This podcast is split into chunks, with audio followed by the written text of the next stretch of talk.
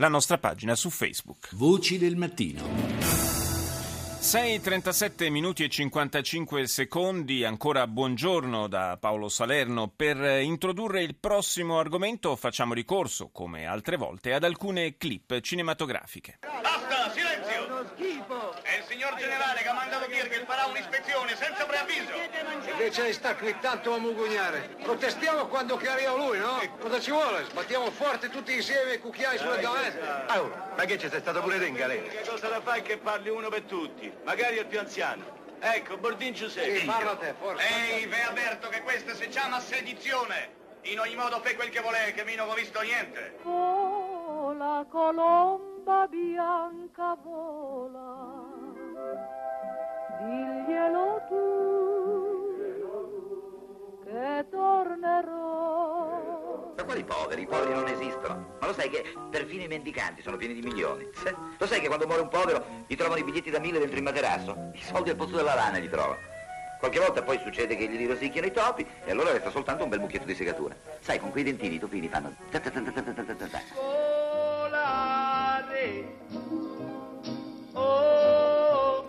Avrete probabilmente riconosciuto Alberto Sordi e Vittorio Gassman nella Grande Guerra di Monicelli e poi Tognazzi nei Mostri, due spezzoni per simboleggiare altrettante fasi importanti della nostra storia, le guerre, nella fattispecie la prima guerra mondiale e poi il boom economico, momenti e fenomeni che hanno inciso in modo importante sulla nostra società. E allora do il buongiorno alla sociologa Elisa Manna, responsabile politiche e culturali del Censis. Buongiorno a voi e auguri. Grazie altrettanto, naturalmente. Parliamo dell'anniversario del primo censimento in Italia. Si svolse nel, alla fine del milleottocentosessantuno, praticamente fotografò eh, la situazione eh, tra il trentuno dicembre del sessantuno e il primo gennaio del milleottocentosessantadue. Sono passati oltre centocinquanta anni. Tanti, ma tutto sommato neanche tantissimi, ma eh, se andiamo a leggere eh, qualche dato di quel censimento ci rendiamo conto che eh, è proprio un altro paese, completamente un altro paese. Ci sono dei dati veramente impressionanti, a partire dal numero complessivo dei, dei residenti, poco più di ventidue milioni. Eh già, siamo aumentati moltissimo, siamo più che raddoppiati evidentemente, e eh, il numero degli abitanti è anche correlato alla mortalità evidentemente. Noi oggi abbiamo delle forme di eh, assistenza sanitaria d- dal punto di vista del welfare, ma anche di eh, progressi della medicina e quindi di eh, una eh, capacità di incidere sulla salute delle persone a livello di massa che um, centocinquanta anni fa erano proprio impensabili. Vorrei soffermarmi su un aspetto particolare, per esempio la, il numero delle donne. Eh, le donne centocinquanta anni fa avevano una, eh, come dire, una mortalità per parto, sì, tanto per intenderci, che non è assolutamente confrontabile, ma neanche lontanamente, con quella che purtroppo tuttora rimane, ma è un fenomeno assolutamente sporadico, assolutamente eh, minimo rispetto ai numeri di allora. Salta all'occhio il fatto che a quell'epoca il cinquantuno per cento della popolazione fosse maschile, praticamente eh, l'opposto di oggi. Eh certo, perché effettivamente le donne, oltre che, non dimentichiamolo, uno status sociale diverso, allora le donne non votavano, tanto per intenderci, quindi non erano eh, cittadini a tutti gli effetti, eh, ma ehm, oltre questo proprio una, eh, uno status di, di riconoscimento, di importanza all'interno anche della famiglia e del mondo sociale. Oltre che, non vorrei eh, dimenticarlo, proprio una crescita dell'autonomia eh, in termini di istruzione, in termini di capacità di reddito delle donne, che le pone in condizioni oggi di avere una Eh, come dire, una, un supporto, un sostegno alla propria salute, alla propria eh, vita sociale, che a quell'epoca era davvero trascurabile. L'età media, oggi ci lamentiamo tanto del fatto di essere un paese vecchio sostanzialmente, l'età media all'epoca, primo gennaio milleottocentosessantadue, era di ventisette anni, veramente ah, impressionante, è, si è, fa è, fatica è, persino a concepirlo. È veramente impressionante, questo è un dato che appunto non, non ricordavo io stessa, davvero è un um, diciamo una realtà che ci eh, restituisce la rappresentazione di un paese che è un altro paese, in effetti. Un altro dato che salta all'occhio, scorrendo un po' qua e là tra le cifre di quel primo censimento in Italia, è quello relativo all'alto tasso di natalità, perché certamente eh, si moriva più giovani, però eh, nascevano tanti bambini, al punto che eh, i bambini con meno di dieci anni di età rappresentavano il ventiquattro per cento del totale, e in sostanza la media dei nuclei eh, familiari era eh, quattro componenti eh per sì. nucleo familiare. Eh sì, oggi sappiamo che invece è, è molto più bassa, che mediamente una famiglia oscilla, poi diciamo ehm, anche il concetto di famiglia è cambiato nel frattempo. Il concetto di famiglia è cambiato profondamente, ma insomma eh, oggi eh, diciamo abbiamo una diversità di tipologia familiare, non dimenticando una tipologia che è correlata a tutti questi fenomeni demografici, cioè quella della persona anziana sola, che proprio perché si vive più a lungo è una realtà eh, strutturale. Eh, Poi c'è una differenza tra uomini e donne, diciamo, nel corso della, della vita, quindi eh, sono presenti molti nuclei composti da una donna anziana. Ecco, certo, da una che donna anche anziana, quelli sono nuclei familiari per la statistica. Comunque familiari per la statistica, e quindi mh, pongono una serie di problemi. Una persona anziana eh, andrebbe davvero aiutata eh, e supportata in un modo diverso, in un paese che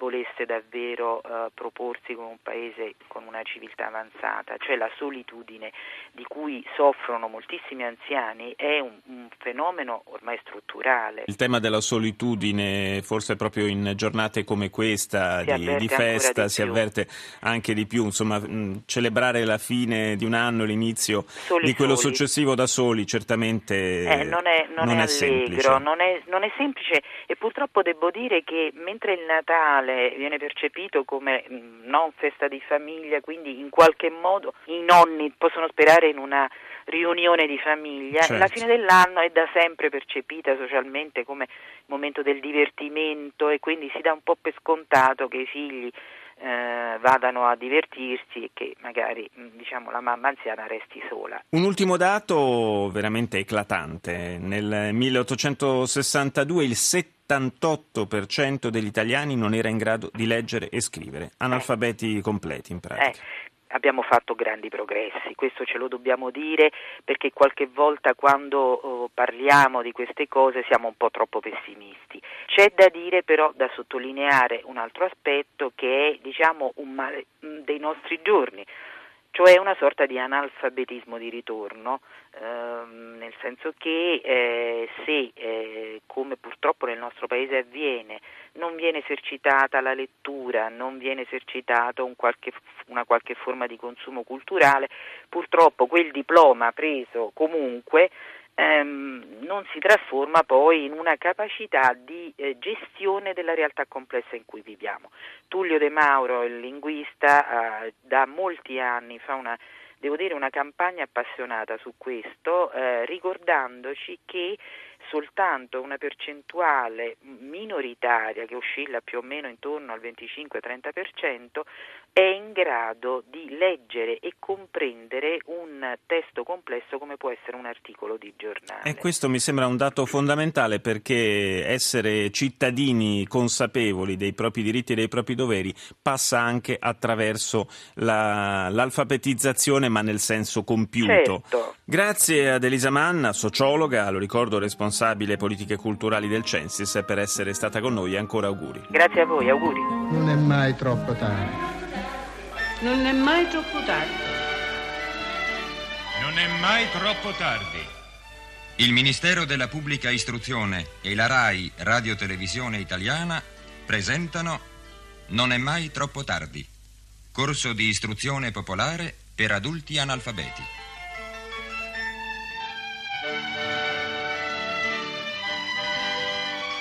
Questi segni non sono molti.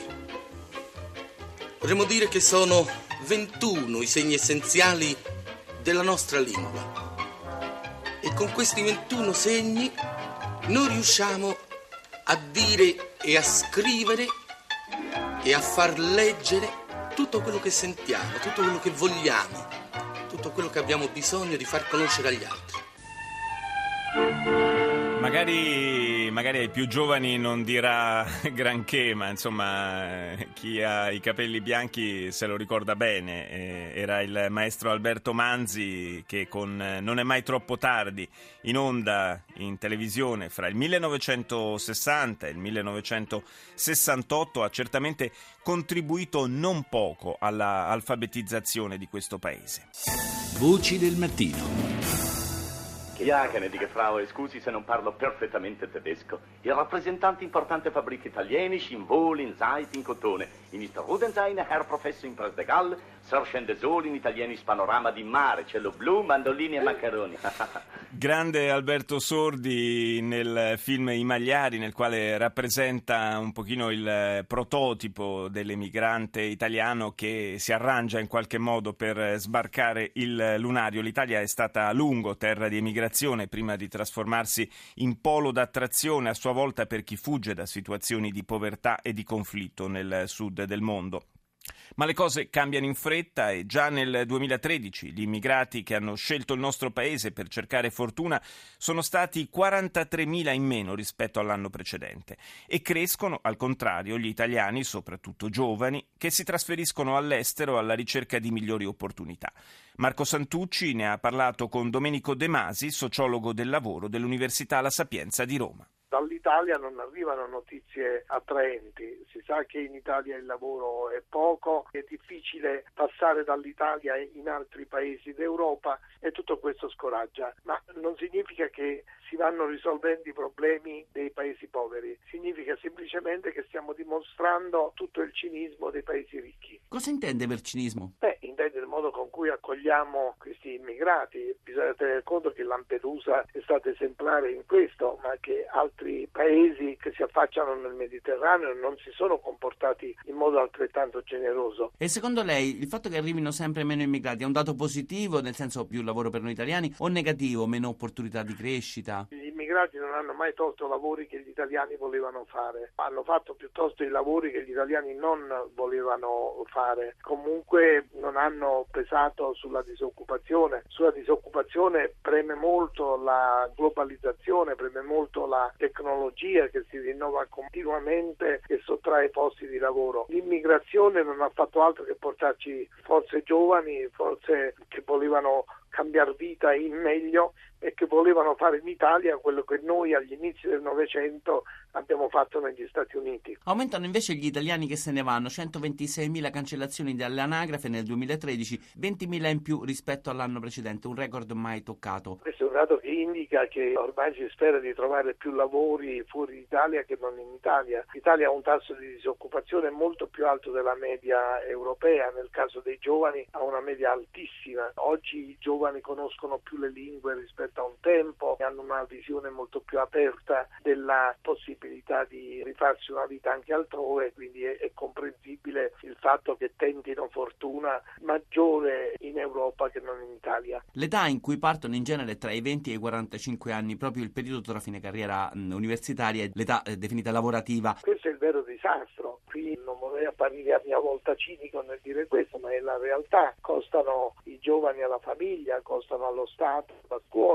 una laurea per esempio oggi costa molte migliaia di euro. Euro, sia alla famiglia che allo Stato, e quando finalmente questi giovani sono pronti a restituire alla loro società, alla loro famiglia, professionalità, solidarietà, aiuto, proprio in quel momento invece portano questa ricchezza con sé in altri paesi. In questo modo i paesi ricchi diventano sempre più ricchi e i paesi poveri diventano sempre più poveri. E secondo il rapporto Istat sulle migrazioni internazionali ed interne, le principali mete sono il Regno Unito, la Svizzera e la Germania. Perché secondo lei questi paesi? Beh, intanto perché il numero maggiore di ragazzi conoscono l'inglese e quindi è chiaro che l'Inghilterra diventa un'attrazione immediata, perché la conoscenza delle lingue è fondamentale poi per poter cercare un lavoro, per poterlo trovare, per poter vivere abbastanza disinvoltamente anche in una società che non ci è consueta. E la Germania attrae per il modo con cui è organizzato il mercato del lavoro. Ci sono sussidi per i disoccupati, c'è un'assistenza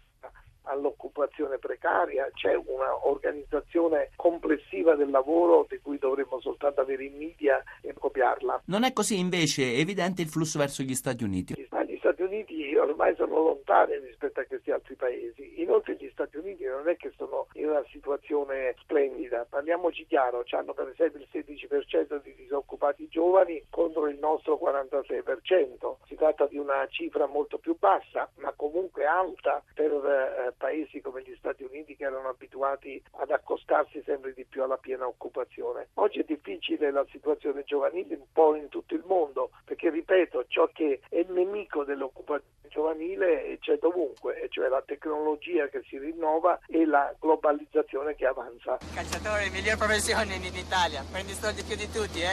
eh giocatori, giocatori. Gio- Ma poi se vi va bene in Italia vi fanno fare i lavapiatti. Oh, lavapiatti, voi, giocatori. Già ci stanno i marocchini, polacchi, tutti gli altri. Venite, venite. E le lavapiatti in Italia, che fame in Albania, eh?